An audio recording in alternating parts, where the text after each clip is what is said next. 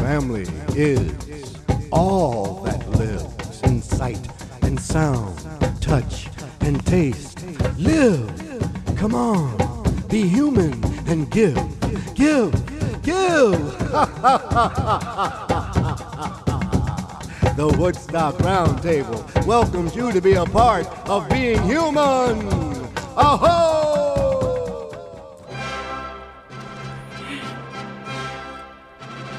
Hi there. It's a whole different gang today, not quite different, but this is Victoria Sullivan. Doug Grunther, our fearless host, is in Florida.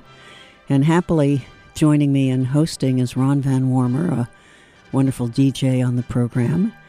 And he has brought in the fabulous Hester Mundis, comedian and uh, general woman about town. And on the show, besides our usual chit chat and music, we're having a guest today, Gary Miller, who's a photojournalist with about 40 years of experience in the news media with many interesting organizations. And Gary is going to help us celebrate Women's History Month because he's been looking into some of the great women photojournalists, but also other innovative women of the 20th century. And he has some ideas on the concept of strong women, strong storytellers. Now, another thing I'd like to say at the start of the show is today is the 15th of March, which is known as the Ides of March on the Roman calendar.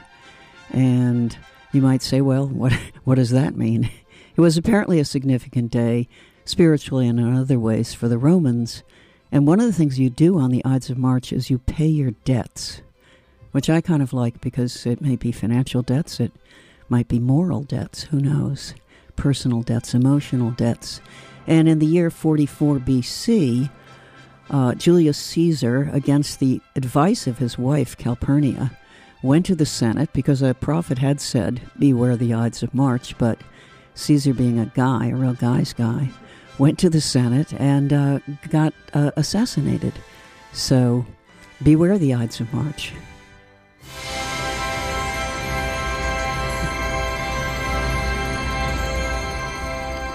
Yeah, you got that in just about the way Doug does. but I didn't say fasten your seatbelts. So you, you left sorry. that out. oh, I know. I, I just totally changed it. Well, that's good. That's all right. We've also got uh, Gus Mancini coming in. Yes, we do. We have Gus Mancini, and Gus and I are going to do some improvisation. Uh, his saxophone, my spoken word, and I'm looking forward to that because improvisation is always threatening and frightening and, and, and possibly delightful. But you do it so well. Oh, thank you. And then Patrick Carlin, Of course. is the one who always puts the punctuation on the show at the end because he is our street philosopher. And I'm sure he'll have a lot to say after today's show. he always has a lot to say. yes, he So- does. And that's always a And- good thing. And of course, he could put us forward to St. Patrick's Day, but I'm not going to get into that. Oh, no. Just a few interesting things about St. Patrick. He wasn't Irish, right. and, and there were no snakes in Ireland. So um, he did Oh. not remove the snakes from What? Ireland. You mean that was all made up? Well, you know how myth What a goes. Shock. Yeah.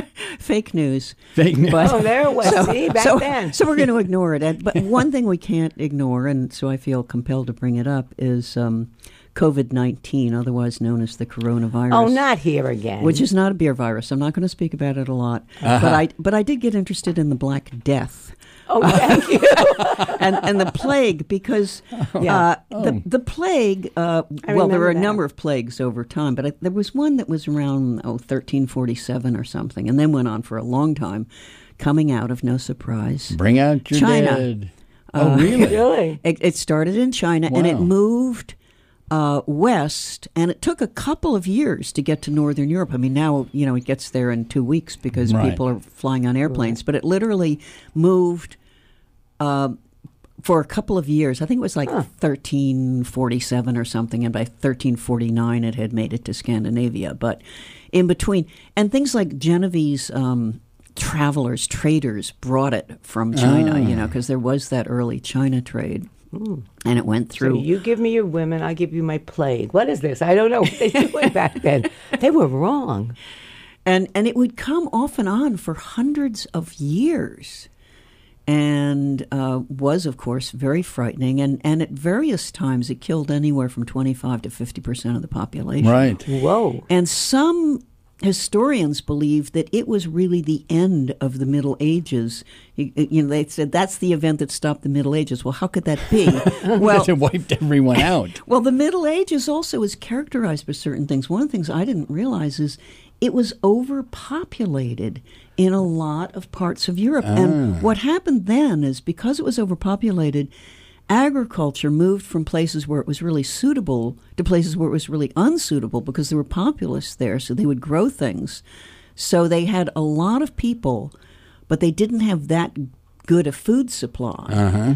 And when the plague came and all these people died, it mm-hmm. kind of thinned out the population. And it also helped workers in the long run because Especially the people that were burying them. I mean, God, that was a day to be a Jobs. jobs. Yeah. Right. Well, there there was serfs, you know, who oh. basically didn't get paid, or there were peasants who were Right. very low on the pecking order. But after those hundreds of years of plagues, workers were more desired. There were fewer of Sure. them, and agriculture returned to places where it was really well done. But one of the things that happened during that period of a couple hundred years is there were fewer big buildings. In other words, the big, amazing cathedrals were built before that period, the monasteries. So if the high culture of the medieval period was the monasteries and learning and the cathedrals and the great building projects, those kind of petered out during the couple hundred years of Uh-huh. the plague. So they had a kind of a fresh start in a way once the the plague Right. died out after a couple of hundred years in that fierce way because it continued. The the last great plague in England was in 1666-67. Wow. Uh-huh. And at that one I think about a quarter of London died. Well, you know, shortly after World War One, there was a flu Exactly. and that pandemic was that killed huge. more people than the war actually killed. There were something Yes. like 50 million people who were killed by this flu epidemic that came after like 1919, I think, somewhere in that area. Can you tell who counts all these people? I mean, wait, wait, come on. Oh, you know. Well, they they kept records in, in certainly in England in the 17th century. They had very complete really? records of population didn't and all know- kinds of things. Uh, they didn't know about washing. No, they, they were not good on hygiene, and they didn't really know what carried it. And the Right. most of those plagues were actually carried by fleas who lived on rats, and the rats and the fleas were both infested. Uh-huh. And they, they didn't know that. They didn't know how to deal with it. Right. Uh, interestingly to me, the two big plagues before plagues, and you know, I'm a little bit of a history buff. Before 1666 in England, one was in 1603, and that was the year that Queen Elizabeth died. And she'd been on the throne for about 45 years, so it was Right. an interesting synchronicity. And then she was followed by James I, and the next major plague was in 1625 when he died. Huh. And I think shortly before that final plague, they, they had one of those comets, not Halley's Comet, but they had a huge Oh. comet. And they were frightened. It was in this summer, and the plague came in the fall or the winter. Uh, like, what did it Mm-hmm. portend? So there was a lot of superstition around this kind of thing. I sort of fear with ours now, but I don't. I don't want to stay on this too long. It is kind of a dark oh, topic, boy. and I mean, Welcome. Good morning, everybody. Here it is. our Gosh. listeners. But but I hope we don't you know get into a lot of scapegoating with this one because that's also historically, Oh, yeah. you know, like somebody has to be to blame Right. for these things, and um, Well, already Mm-hmm. the blame is going. This foreign, Foreign- yeah. virus i- is mm-hmm. how it's being described yeah. by some. Which, let's face it, We know who. Uh, it's it's a world. It's a global thing. you know, It is. Woodstock is going to get their act together because I I can feel that. I believe that. But it's going to be hard for us to do social distancing because we really like to hang out. I But- know. But hey, This uh, too shall pass. yes. Is, is there anything when they say social? Dis, is it six feet? Is there? Is there? A, is there a? We're you know, we're breaking it here. I know. I realize I think that. not even getting together in a room is really what they're saying. But it is like you should stand like three feet away from people. You shouldn't hake, shake hands. You shouldn't hug. Aw. Um, it's very hard, you know. Yes. It is because there are a lot of People are- habits to break. We People are huggers and people are kissers, and Yeah.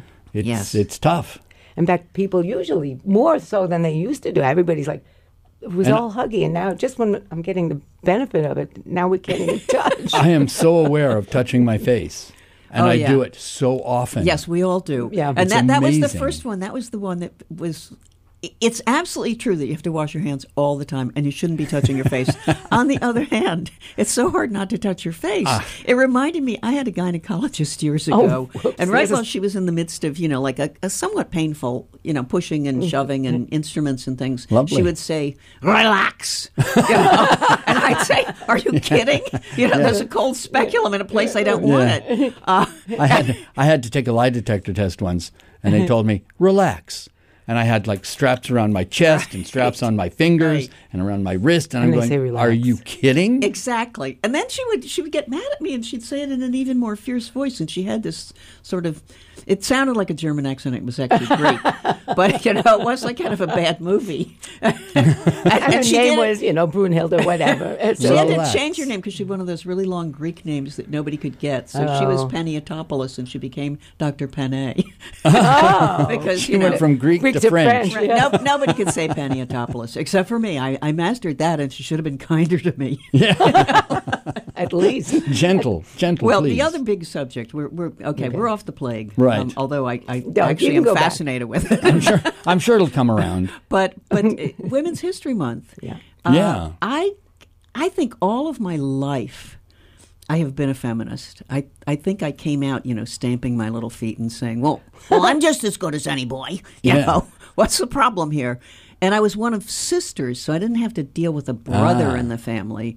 Um, but I think that people often don't know just how long women have been trying to get their rights. Oh my Wow. God! You know, Still, in um, Mary Wollstonecraft wrote a, a treatise that was published called A Vindication of the Rights of Women, and that was published in 1792. wow. It was Right. part of the Age of Reason.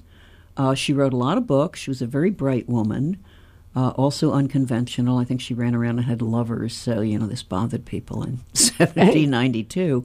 Um, They all had lovers. All those, all those women had lovers. I mean, you, I read it in, in the history books. They, there was her husband and her lover and lover. They had men, you know, women, men. They all had them. well, uh, uh, But there was no television. in, in a bohemian crowd, they maybe all had them. I think there were a lot of quite judgmental people that were not Oh, up yes. for that sort of thing. One of the things she said, and it was really the age of reason, the 18th century, uh, was that she didn't think women were naturally inferior to men because that was the belief in That meant they did. 1792. Yeah. She said, in, in a state of nature, you know, we would both be rational creatures. And she said it was education.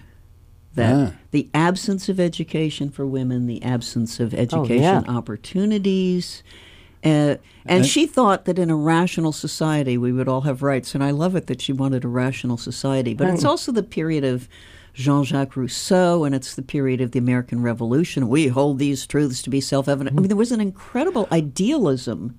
And you know, back then. it wasn't that long ago that uh, women would go to college to find a husband, and then drop out of college when they found one. This is true. Right. And this that is was- true. that was this sort is of uh, still going in the 1950s. Exactly. But you know, women going. couldn't even get a higher education until the late 19th century. They weren't allowed in colleges, and then they Right. started building these women's colleges. And uh, then many of the schools didn't go co-ed until the 60s or the Right. 70s. So, and it was all very threatening to men. Yes. well, we have some wonderful quotes here, but, but I'll introduce it with um, a little bit about uh, the Seneca Falls Convention, the first feminist convention that was held in the United States. was that in suffragettes? Seneca Falls. That was suffragettes, Yes. and it was 1848. Wow. And they held a conference. They got it together in July of, of um, whatever I said. And when did white women get the vote? 1920, yes. It took a while. White women, by the way. Oh, uh, black women didn't get the vote in 1920? I'm not sure. I think they did. Do you? Yeah, They the- didn't get Social Security when it came in. That's true. We'll have to look into this. But Yeah. anyway, th- they had um, 300 people showed up for this conference in Seneca Falls, New York. Mostly Quaker women, but a couple of the well known, later well known feminists, they weren't well known at the time, are Elizabeth Cady Stanton and Lucretia Mott. And I have some quotes from Elizabeth Cady Stanton, and Hester Mundis has kindly agreed to read a couple of them. Sure. Without my glasses, I'm going to do that. This is the one. Okay. The greatest block today in the way of women's emancipation is the church, the canon law, the Bible, and the priesthood. She Now you know this woman was going to get in trouble. Yeah. right, Elizabeth right then Cady and there, she's taking on everybody. But she was so right. that absolutely the right. Thing that uh, why you know why did patriarchy exist so long? Why were women held down so long? Biblical tradition, Right. Priests, Wow. The, the church Preachers, was the definitely And she said, "Wait, wait, wait." down. But she said, "The more I think of, the more I think on the present condition of women, the more I am, more, the more am I oppressed with the reality of their degradation." right? Wow, women weren't doing too well back then. This is Well, they couldn't own property in their right. own. Well, they name. were property. They couldn't Oh, own property if their father died and left them something because there were no males in the family. That either belonged to an uncle or their husband. Mm-hmm. And if they were to leave a marriage at the time, and a lot of this was discussed at Seneca Falls, they couldn't take their children with them. Oh, Right. So the children belonged. But one of the big things they went for was the vote. So they were asking for the vote Right. in 1848. And there was a big argument. Not all the women agreed with this. Some of them felt, though, this is pushing too hard. And Frederick Douglass, the All great right. black uh, rights leader, was there. He was the only black Wow. man there. And he went into conferences with them and argued and said, You guys have to go for the vote. And a lot of them did want to anyway. And so they ended up voting to vote a proclamation that they wanted the Wanted vote. vote. They- he said, You have to have the suffrage. You're not going to get any power if you can't vote. Right. their rallying cry, rallying cry had to be, "The right is ours. Have it we must. Use it we will." I like that's- that. I want that's that on a T-shirt. I want that on something. Yes. not a pillow either. And, and and it still is appropriate and, and needed today, as women could have could control. uh, The, you know, the vote is theirs to have. Yes. And and to control, because there's fifty one percent. Yep. Yep. Yep. Oh, come, come, my conservative friend. Wipe the dew off your spectacles and see that the world is moving. She was Yeah. tough That's there. another. Well, look, That's I a think right- it was that's a great one. 1974. I think it was 74 when uh, women in Switzerland got the vote. What? Hey, Yeah. they only got to right to drive in the last couple of years in Saudi Arabia. Yeah. And that's a questionable right there, since some of the women that angled for that are now in prison. Uh huh. and the others are dead. I mean, come on, you ride on those roads. Come on. Who, oh, what was that? A little device I didn't see. We have to watch out for squirrels. This, these poor ladies are driving in cars on those roads. So I'm uh, not going. So going back to our childhoods, I was Oh, okay. asking Uh-huh. you guys before the show, uh, who were the women that you admired in the culture at large? Yeah, it's, it's, it's, for me. I mean, my mother was a very strong woman who I admired very much, and I think that that she was a single mother. She raised four boys. We traveled the world. You know, we did things that women didn't do then. Right. Even in the you know. 60s and 70s. Right. And she did it. And my mother wore pants when she was a kid. She, she, she didn't wear dresses. And uh, she was just really uh, quite liberated when when when women when the when the uh, idea of burning your bra came around. My mother was like, "But I don't have one." well, even as late as the early and mid 60s, Yeah. there were a lot of places where women had to wear skirts. And I don't Right. just mean Oh, yeah. business, I mean colleges where Mm-hmm. you could. You could wear slacks upstairs in the dorm, but if you came downstairs to the dining room, you had to wear a skirt. yeah. Well, all the girls in my Oh, yeah. elementary school had to wear skirts Yes. or dresses. We had to wear skirts. yeah. And uh, th- And I remember when I was a child really resenting so much of that stuff. I mean, I was, as I say, I was a, a natural feminist. and I wanted to play football. I was a very good athlete in grade school, and I was fast. So I knew if I got that football under my arm, I could run the length of the field.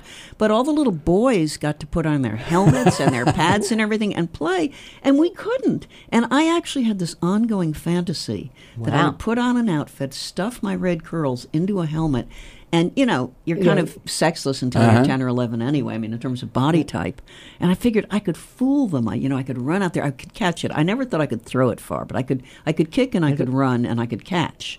So I figured I would be you know, the the the line runner, whatever. Right. I- yeah, and and back. I would catch Wow. the ball and then run down the field. And then when I got through the goalpost, which of course we didn't really have in grade school, but you know, it was all in my head, I would whip my helmet off. Ah. So my red curls would come falling down, and then people say, Wow, that was a girl, which is totally crazy. But I swear that was like my major fantasy for about two or three years. Yeah. Well, Was that Knute Rockne? Was the, the movie with the wasn't it Ronald Ronald, Reagan? Yeah, like Knute. Knute. Knute. What a Yeah. name. That was a name. Well, you know, and and even today, the uh, the uh, women's uh, soccer league, Oh, they're yeah.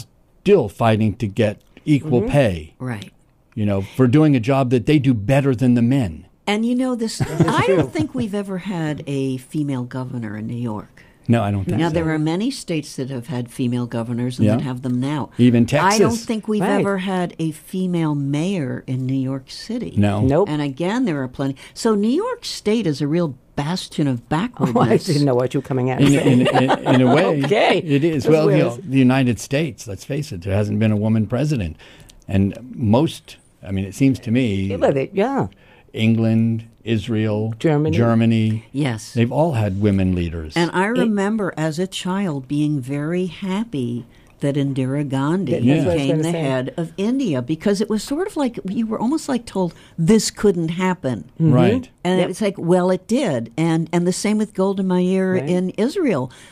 I I don't know that people recognize how important to children. I mean, they did when Obama became president, and they said little black children all over the United States are going to say, "Hey, I Yeah. could do that. this too. is one of our people," and he We became can- president. So I think the same thing is true with with uh, female empowerment. Absolutely, Yeah. absolutely. I mean, uh, Elizabeth Warren uh, has has said to the, one of the saddest things is when she tells young Oh, girls, They, they, "You you can be president," and then and And then she she had to dropped drop out. out, and she said that I felt so bad, disappointing all these Right. young girls that that believed me, and now see that it is two old white men. well, you know, the other thing is, I was always looking for heroines. I think, and Amelia Earhart was Oh, I one of them. her. Yeah. Uh, just because she looked so great in She- that that's helmet, oh, I that, that, thought- she flew in and that she flew airplanes, and hairstyle. that she hopped in them, you know, by herself and flew off into the great beyond. Yeah, and you know, That's Katharine Hepburn was another one, another woman Mm-hmm. that I admired, uh, that I thought was just pretty amazing. Right. She was known to be independent. Yes. That always was appealing to me. The Yeah, she was. independent woman, the risk taker. But there weren't that many on the public scene that you could. I am just Link thinking. I am the anti feminist. I mean, I'm not against them, but I grew up that way. I mean, everybody else, you wanted to be like, you know, everything with boys. I just wanted to be, I, I didn't mind hanging out with guys, but I, I'm, I'm really awful at sports. So I was so happy I was a girl. I mean, if I was a guy, I would be, Sports sports are really uh, not only male dominated, but I one of the things I liked about sports was that you got to hang out with the guys. Uh-huh. but even from a young age, but not so much from a young age thinking, oh, you know, No, like I wasn't think- romantically, no. but just I liked that attitude of Me too. boys and the That was it. attitude that was expected from girls was like I wanted to be one of the boys, me. but kind of the one they, hi, we'll her in the clubhouse or something. But no, I like I like marching with them and knowing what they talked about. I like to be in on the in. They were my in crowd. I wasn't thinking romance or anything right. like that. But the fact that the powers in the country were so clearly male Oh, yeah. up until the last 10 or 15 years, you know, when you looked at the Supreme Court, when you looked at the Oh, Congress, when you looked at the presidency, when you looked at CEOs, and that was very hard on girls. I mean, a a lot of them may not have been conscious of it. Uh-huh. But how are you going to go after something that there seems to be no model for? It was interesting when I first started working, and I worked at Delacorte, and uh, Helen Meyer was was the head of it. She evidently was with Mr. Delacorte. Anyway, she was the head of this whole publishing big uh, Empire. empire. It was an empire. And uh, in fact, when I left, she said, "You're giving up your your, your retirement." I wasn't going to stay there till retirement, but um, I always believed that women, when I was starting, and this is the fifth. Yeah, early. Yeah. It was a while ago. Not the 1850s. It was the 19 late, 50s. the early 60s, I guess. Early 60s. It was before. So you had women role models in your profession. Yeah, there were a lot. I mean, and and they were quite well known. And I mean, I knew when when the Ms. Magazine started. I mean, all those women were my friends. I mean, I was hmm. friendly with them on a because they were in publishing and they published. I mean, Letty and and Gloria, they were just like out there. And I said, "What a cute magazine!" I'm I really was so out of this movement, and I were. still was. I was And- still and wearing yet- padded bras, so I couldn't And, burn and them. And yet you were uh, a leader in the industry. Yeah. As a woman. I, I never even days. realized that. I But never was the humor that you did as a woman, was it mocking of women or celebrating No. of women or what? No, well, I, I wasn't I wasn't doing stand up when I was that age. Um, my humor was never mocking women. Well, maybe it was. Whoops. Well, Okay, yeah. self mockery is, I mean, Self-mockery is- something that comedians do. Oh, I know. It's called Yeah. uh, self, you know, deprecating, and makes everybody else feel good because you're making fun of yourself. I mean, if, I always Well, do that. you can now. say things about yourself that Right. apply to a broader. Right. group But of I people. also, I'm like, I'm the, you know, I, I'm the oldest one in the room. Unfortunately, this could be true. but I, I mean, I make fun of age, and um, I couldn't do that before. I have so much more material now that I get older. It's true. I mean, it's true. You really can't do it when you're in the 20s. You can't say, but uh, uh, yeah, hmm. But now making me you can. rethink. Now, I now I can. Of course, I can. What about movies? I mean, I Oh, was I trying to think about movies where there was someone Uh-huh. that I saw that was my heroine, and and I I have two, and they're kind of crazy. Who are they? One is Dorothy in in the Wizard of Oz Oh. because she is the the little driving force in that that story. You Yeah. know, and she gathers those sort of broken creatures around her, and then she goes to confront the wizard, and. You know, she's pretty brave. She has to have Toto with her to, you know, carry on. But, but I think that that story about one of the things that makes it popular with females and those wonderful red shoes is Oh, that like them. she, she's a heroine. Uh, Yeah. just like a, a you know the heroes in Dickens novels or something. And then the other one, and I'm not even Hmm. that fond of this person, but she's always affected me, is Scarlett O'Hara in Gone with Hmm. I the Wind. Oh. because Killed her at the end. she is a, a incredible flirt on a very large level, but she's feisty. Oh. she's not going to let that war take her down. No, but- she's selfish. She's self-centered and Mm-hmm. driven. But I guess that feistiness was something that appealed to me. I at the end at the end of the book when I read it, I was yelling, "No, no, Rhett, give her another chance. Really, give her another chance. She means it this time. She really means it this time." When he said, no, "You know, forget it. Frankly, my dear, I don't give a damn." I, I just was like, "No, no, I Yeah, really." but that's the romantic thing that you're having. Oh, okay. It, I mean, I mean, uh, thinking very of that cute. too in terms of like folk tales and fairy tales. Oh, right, right. I think that like Cinderella is a terrible story. Oh. terrible, terrible story because it's like she's so good. That's already annoys me. Yeah, yeah. That, Um, and you know, her st- stepsisters are You're so always- bad. yeah. And then she gets magically into a pretty gown from her godmother, and then she meets the prince, and then she, And she runs down the steps and she loses her glass slipper, and it's all sort of passivity and having to. Uh, Be saved, and I thought, well, you know who I like better is Little Red Riding Hood, because she's out there like trying to give the wolf a hard time. Right. You know, like, no, you can't have my goodies. I'm going to my grandmother's. You know. oh, I'll see you there. Uh, so it's like I'm glad that there's Little Red Riding Hood to counter Cinderella. Yeah. Well, there's you know you their princess is is still a popular concept. Right. I mean, the, uh, but there's but the the princesses today are stronger. right. than they They're were changing in it. the In past. Frozen, what's the girl's Right. name who's the lead in that? Because all the little girls Rose, love oh her. God, yeah, I don't know her name. But I only but know they're one from. they're wisely now realizing that, that girls want a little powerful heroine in the middle of their story, or need it, or Uh-huh. Yeah. Desire it. And and Yeah. Wonder Woman was one of Oh, the biggest uh, uh, grossing films when it came out, Uh-huh. and still today is still up there. And nobody thought that people would go see a woman superhero. Well, there weren't Oh. any for a long time because I remember comics from my childhood, and you know it was Batman and Superman. there and- was Catwoman, or And there was Supergirl. Supergirl. Supergirl was. And there's that Mary super. Marvel. wait, oh wait, wait, wait. Mary wasn't there? Mary it was Captain Marvel, Yeah. Shazam. and that's what he had to say, and he turned into Captain Marvel.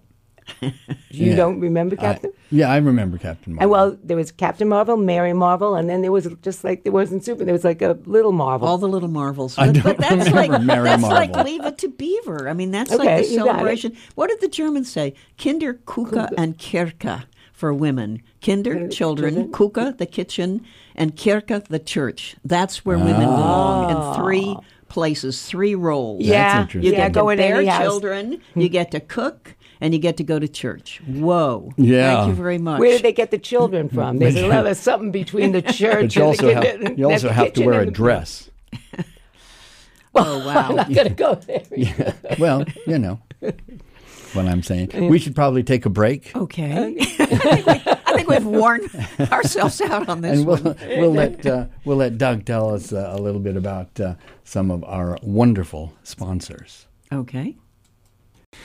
And we are back. It is the Woodstock Roundtable. Victoria Sullivan. I'm Ron Van Warmer. Doug is away this week. Our guest this uh, morning is Hester Mundis. We've got Gus coming in in just a moment. And Victoria, what else have we got going on? Well, I, I thought uh, actually that Doug was going to call up at 7.30ish. oh, Um, or maybe you should call him. He, I think he may be listening in Florida because he had some thoughts about the whole thing of the NFL and, and some of these other, uh, I guess it's the NBA, the NBA and the baseball season, and sort of some of the effects, the amazing effects of this pandemic, we'll call it, Ah, yeah. uh, of things ending, stopping, uh, stopping for the moment, but stopping for how long. And, and Perhaps I'm if he's Doug listening, he'll sports call are in. very important because I have this feeling like the guy in my life is going to be very depressed Ah. if none of these things are on television. Uh, and and I think other Americans, I don't think he'll be alone in that feeling. Aren't they having these sporting events with no no? Some of them have Bands? just stopped. yeah. some of them a lot have of them just have just stopped. stopped. Oh, I guess so. gonna do But it. how weird to have a football game or can you imagine the Super Bowl and nobody there? I mean, you couldn't do that. But also, you had this thing for years called March Madness, Right. which I think is off the charts. And this Uh-huh. was where a lot of young players would get seen and would get drafted. I mean, it's a know. It very was a big thing. difficult time for a lot of people. So I, I think everybody. But Doug knows the number here, right? He does, can call. and he can call in. He's sleeping. He's out. He said, "Oh, I'm, I don't have to get up. I'm okay." May- Maybe he's here. Are you there? I'm here. Hey, Doug. Hey. Good morning. Yeah, I I thought you were going to call me once again. Something like that. when like I'm that. on vacation, my entire brain vacates. Ah, well, mine too. Apparently, when you're on vacation, my brain vacates as well. anyway, I got I just tuned in a little bit while ago and heard you uh, talking about uh, heroes, heroines. Yes. What inspired that conversation? March is Women's History Month, and Aha. we were talking about the whole idea of the need for these influences, these figures that are somewhat larger than life that we can look up to, and women haven't had a significant number in the past 2,000 years. Well, that's certainly true. And, you know, um, one of the, I would say, statistics that I've, that I've learned in the past year that I find most intriguing, I, I've mentioned this on the air before, uh, be, because I'm fascinated by the, you know, the interaction between our human brain and computer brains. That's, the, that's our future, how we, how we connect. And in that research, I learned that psychologists agree, uh, pretty much agree, the three most effective ways we learn are trial and error. Right, you touch the hot stove once, you tend not to touch it again. Games or play, and stories.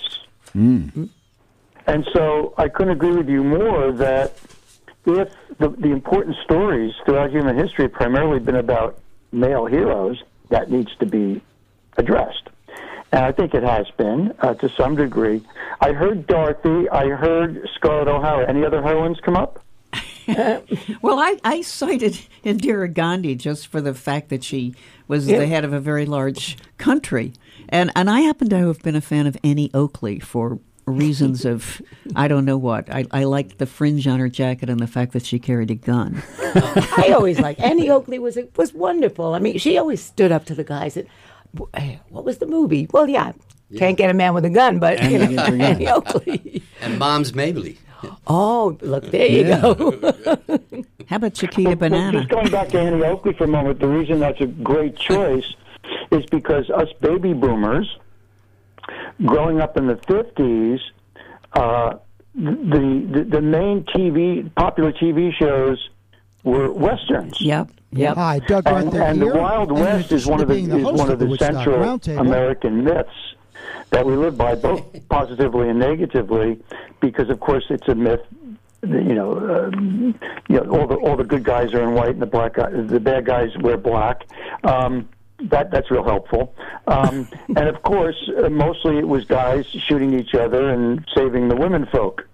Right, and they were Um, the sturdy pioneer women. They'd be always riding in these Conestoga wagons, and they had a bunch of kids around them, and you know, like they were, they were good, strong women, but they didn't do anything out in the world. They were really sort of domestic servants. and they were given lousy outfits. Well- I mean, look at those cool gunfighters, man. They had really cool shirts and and scarves, what and the women had these like frumpy dresses. You know, the whole thing just. I didn't don't work. think fashion is the issue, Doug. But I think that was a good choice. I was listening to you, but you, you know who uh, who came to mind was Erin Brockovich. Yes, Oh, now yeah. there's a heroine, and you know, Um, Good a good contemporary modern heroine. heroine who was a real one. I mean, the, the, I thought the movie was excellent. I thought Julie Roberts, uh, Julie Roberts was great in it. But Erin Brockovich, based on a true story of a woman who literally took on a, a, a huge corporation, and even had to convince her boss, who was the lawyer. She wasn't even. A, she wasn't even. She hadn't even graduated law school, and she took on this whole industry successfully and saved the lives of thousands of people. Well, you know, moral causes are something where women have played a real Definitely. role. A lot of the early abolitionists were women. Mm-hmm. Uh, And this was well before they had the vote, but they were ab- ab- abolishing slavery. Uh, so women have taken a moral role, and then you have like um, Florence Nightingale going out onto the battlefields um, during the Crimean War. You Harriet know, And we just saw Harriet Tubman, the movie that just came out uh, last year, which is about a black woman who fights slavery and, Right. and helps a lot of Right. slaves uh, Did- get to freedom. and And and how about a, lo- a local historic heroine, Sojourner Truth? yes. exactly, yeah. So women have played some significant roles, but as I said before you were listening in, we've never had a female governor in New York State, and we've never had a female mayor in New York City, and I think that's an abomination. The yeah, time but you has know, come. the- you know, I, I, I mean, yeah, I get the point. Obviously, since the women's movement of the '60s, you have, uh, you know, exceptionally, you know, uh, exponentially more women in positions of government power um, than you had back then. Um, but I'm I'm just not impressed by politics as a place for heroism. I don't. It just doesn't happen. But it's very Uh, visual. unfortunately, You're right. They're not women- heroic, but they're when women visually in become heads charge. Of state, they tend to fall into the same traps that the men do. Well, that's true. So far, I mean, you know, show, show me, you know, uh, Margaret Thatcher. Uh huh. Uh, Indira, I mean, Indira Gandhi, yes, but she was very warlike. Um, uh, Hillary Clinton. But I'm just talking to- to about leadership. Libya. I'm not I mean, saying the I'm big- just saying that I, I don't go to politics to look for my heroes and heroines. I would like to be able to look to the, the national realm and, and see some uh, people who have heroic values. I mean, uh, think of someone like Martin Luther King. Now, that's not politics, but I mean, you want someone Nancy who's Pelosi? big and, and leads a movement and I think the- changes things. I think the the uh, the benefit of having a political woman in power is that it is, as Victoria said, a visual Right. of of something that you can uh, aspire to. That you know, women can Yeah, look at and aspire go, to that. go again. Despite running a horrible campaign, Hillary Clinton won the popular vote rather easily in the last presidential election. So, you know, clearly the culture is ready for a woman president. Um, and you know, sure, she fought she fought prejudice, um, but the fact is, she she, by I I believe it was over a million votes, um, Three, I think. you know, won the popular vote. Yeah, yeah, yeah, you're right. We want more. Yes. But Well, we, that's fine too. But let me just switch the subject because Okay. um, the reason, I mean, when I take a vacation, the last thing I want to do is call in the show.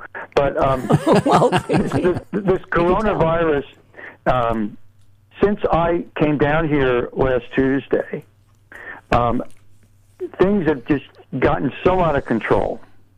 And things have escalated to such a degree that I just felt it was important that we just at least touch on a few things. Um, and um, uh, you know, I'm writing uh, uh, writing the whole thing for the Trends Journal. What I what I come to is that while this is a serious uh, virus, a serious epidemic, um, the fear factor has gotten out of control, and that's where each of us, you know, can kind of look inward and say, you know, are we going to let fear take over our brains or not? Uh, it's easy to happen. Um, I, in fact, I'm thinking of the event I came. I came down here to visit friends, which I do every year, um, but also to do a presentation that was scheduled for North Miami Beach on the 17th.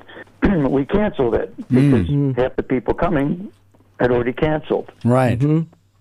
and um, and I'm thinking of coming home early. Uh, not because I wouldn't like uh, you know some more time down here. The weather's beautiful, etc. But things have gotten so crazy every day. New things. I mean, whoever when you cancel Major League Baseball, the NBA, the NCAA, uh, March Madness, now you're really getting into the culture. And um, I'm hearing that plane, you know, the airlines are starting to restrict the amount of planes in the ground. And I just don't want to be stuck here or having to sit in an airport for 12 hours. By the, When they close Italy, between now and Thursday, who knows what's going to be going on? Because if you just track the fear level, um, it's gotten out of control. And so, doing a little study, at first you think, well, closing schools makes sense, protect kids by keeping them out of school. According to my research, that's never worked in the past because unless you quarantine kids when they go home, they're going to interact with other kids anyway. Number two, um, for example, my friend's daughter has a young daughter. They just closed the schools for a couple of weeks in southern Florida. Who's taking care of the kids at home? Yeah, that's a big issue. Really? Well, And Doug, who's feeding taking care of and, them. and who's they, they might be able they can afford it they could find somebody to pay to do it but and, what and what a, a lot of who don't have kids much income? They can't afford that. A lot of Are they kids have to get- stay home from work? I mean these things are not thought through. And the next st- st- st- statistic really got me. I just found this out this morning. Um, of the yes this is a serious virus. But let's get a grip. Um, one statistic which you may have already heard. Uh, I forget how many people now have died of coronavirus um, uh, so far in the United States. It's like a hundred. Um, you know how many Americans have died of seasonal flu this year? Seasonal flu. Mm-hmm. Close to ten thousand yeah but they weren't banning everything based on that. So it, it's it's a it's a question of just getting a perspective. And when it comes to the schools, of the people who have died, the vast majority of them are elderly people who had pre who already had health issues. So there should be extra care taken at nursing homes and, and older facilities. But among among school kids so far, a very, very small percentage of the people even uh, uh, dying from this disease or even getting the disease are young. Right. I think that the purpose is so that the kids don't come home and infect the Older people. older people, the grandparents, and so forth. Uh, you know, I think that's the, the theory behind it. Also, I think a lot of these closings are not exactly fear.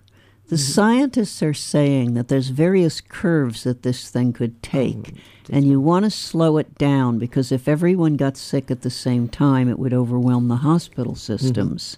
So, the way you can contain it, and they ended up containing it by draconian methods in China, is this idea of social distancing that you just can't let people get together in large numbers or it will pass among them. And you're right that the most at risk, but not just older people with underlying health conditions, anyone who has any kind of immune problems could, anyone who has any kind of lung problems, and there are a lot of people in our population who have autoimmune disease or who have cancer, or uh, so it's. I don't think it's just fear. It's a. It's an attempt to intervene and and stop it because the other thing is we don't know how to take care of it right now. We can put people on ventilators, et cetera, but this is a totally new strain, unlike the flu, which does kill people because it's also a a uh, thing that attacks the lungs. But uh, we don't know really how to deal with this. Well, I just read that the, um, of course, the, the Trump administration has you know slashed budgets for science, and the Centers for Disease Control, when the news first came out of China, uh, were totally unprepared. Uh, yes. Um, And they totally had a lot, lot of kits time they to out prepare. tests were were uh, faulty. Um, the system they set up was inefficient, and states finally said, "We're taking over. Uh, we're not waiting for you to Right. fix this," and they're doing a much better job of testing. Um, uh, it's um, you know, but it's it's interesting also just to watch people coming together in unusual ways and what some of the unforeseen consequences. I think one of the positive ones are I've always been a big proponent of online education. Though Uh-huh. Victoria and I have had an argument over that. You having been a former professor and knowing how important it is, you know, for people being in a class together and reacting. But the fact is that this is going to uh, uh, probably exponentially increase um, online learning, which opens up gateways to a lot of people that uh, can't afford to go to to colleges, et cetera. Well, it's interesting Um, because that is exactly what's happening. Because a lot of schools and a lot of colleges are doing now uh, online teaching because they can't go to the classes, and Correct. and a lot of uh, businesses. Um, uh, Jesse, our step, my stepson in California, he works for 23andMe, and they are all working at home. Uh, and uh, interestingly, if this were to really work and take off, uh, there would be less need for office space because people could actually do their jobs from home, which they are doing, and it's working.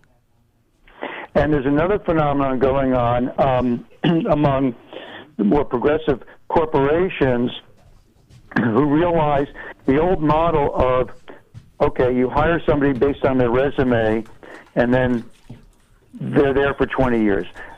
That model's gone. Uh, they're realizing that for, to be more effective and efficient, when a particular project comes on, it, it makes more sense maybe to hire somebody from Europe or Asia who would be communicating online for two weeks who has a specialty that would help them with that project. Whereas somebody who's hired in a general position may not have that expertise. So you're going to start seeing more and more of this. I think the other just point I want to make because it's one that I think's been a pretty consistent theme on our program, which is um, enjoying food and learning how to you know how good food uh, strengthens our immune system. Um, and we know the eating habits of most Americans are pretty it's pretty horrible. You know, we have a fast food industry. We're so fortunate and uh, I'm reminded of this every time I leave. That we're so fortunate to live in the in the Mid Hudson Valley, where we have access to locally made, clean foods, and um, uh, and just learning, you know, keeping our immune systems strong as naturally as we can uh, gives us a good chance. I mean, obviously, I would not be thrilled if I come down with symptoms of flu but I'll at least have the confidence that if you go in with a strong immune system, you have a very good chance of of uh, of, of surviving. And this is Um, and uh, the way and we we're glad in you're, this you're country, healthy. uh, social distancing. you know, a virus can take out a lot of people. yes. Well, thank you. Listen, um, because it is live radio, uh, our guest has arrived and, and would like to come on, and we would like to bring him on. So uh, Well, do so. I just wanted to, to check in and, and make sure that everyone is, um, uh, you know, th- finding that balance between being diligent about this coronavirus, which we need to be, and taking smart precautions, but not letting fear overtake it, and uh, you know, and, and and just keep as clear Right. head as we can. well, I think it's great to the that scientists. I think it's great, Doug, that you're you're practicing social distancing. You, you got carried away with it. Yeah, really. Come back to Ulster County. Well, I've been I've been doing that actually for about ten years. Um, I find the older I get, the less social I've become for whatever reasons. But um, uh, anyway, enjoy the show. Um, uh, here's to all the heroines out there, and uh, look forward to seeing seeing you all next week. All right. Great. Thanks, Thanks, Doug. Doug. Bye. We're, we're going to take a break. We'll come back with more of the Woodstock Roundtable.